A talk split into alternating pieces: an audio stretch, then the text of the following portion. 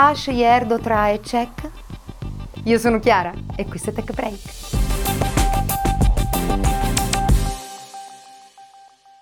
Come previsto, Amazon ha presentato nei giorni scorsi il suo primo smartphone, chiamato Amazon Fire Phone, che affianca la linea di book reader Kindle e tablet Kindle Fire.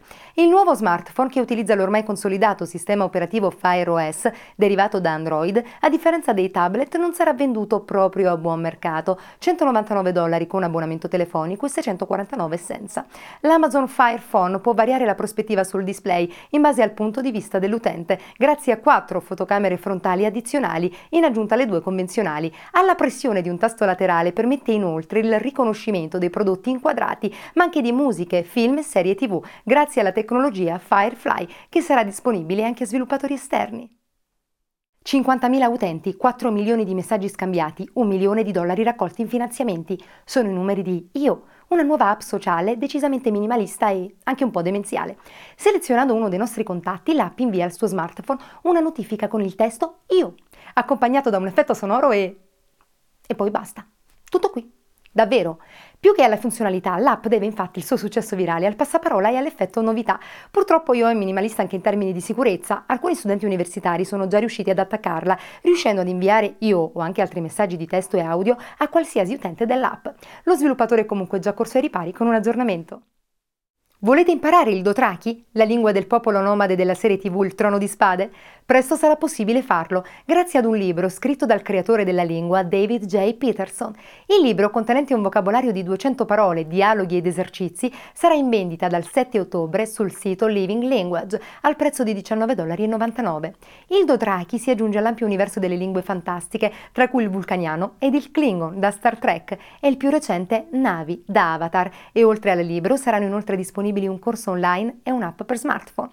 È da notare che l'episodio finale della quarta stagione della serie è stato il più scaricato illegalmente di sempre, con ben un milione e mezzo di download nelle 12 ore successive alla messa in onda.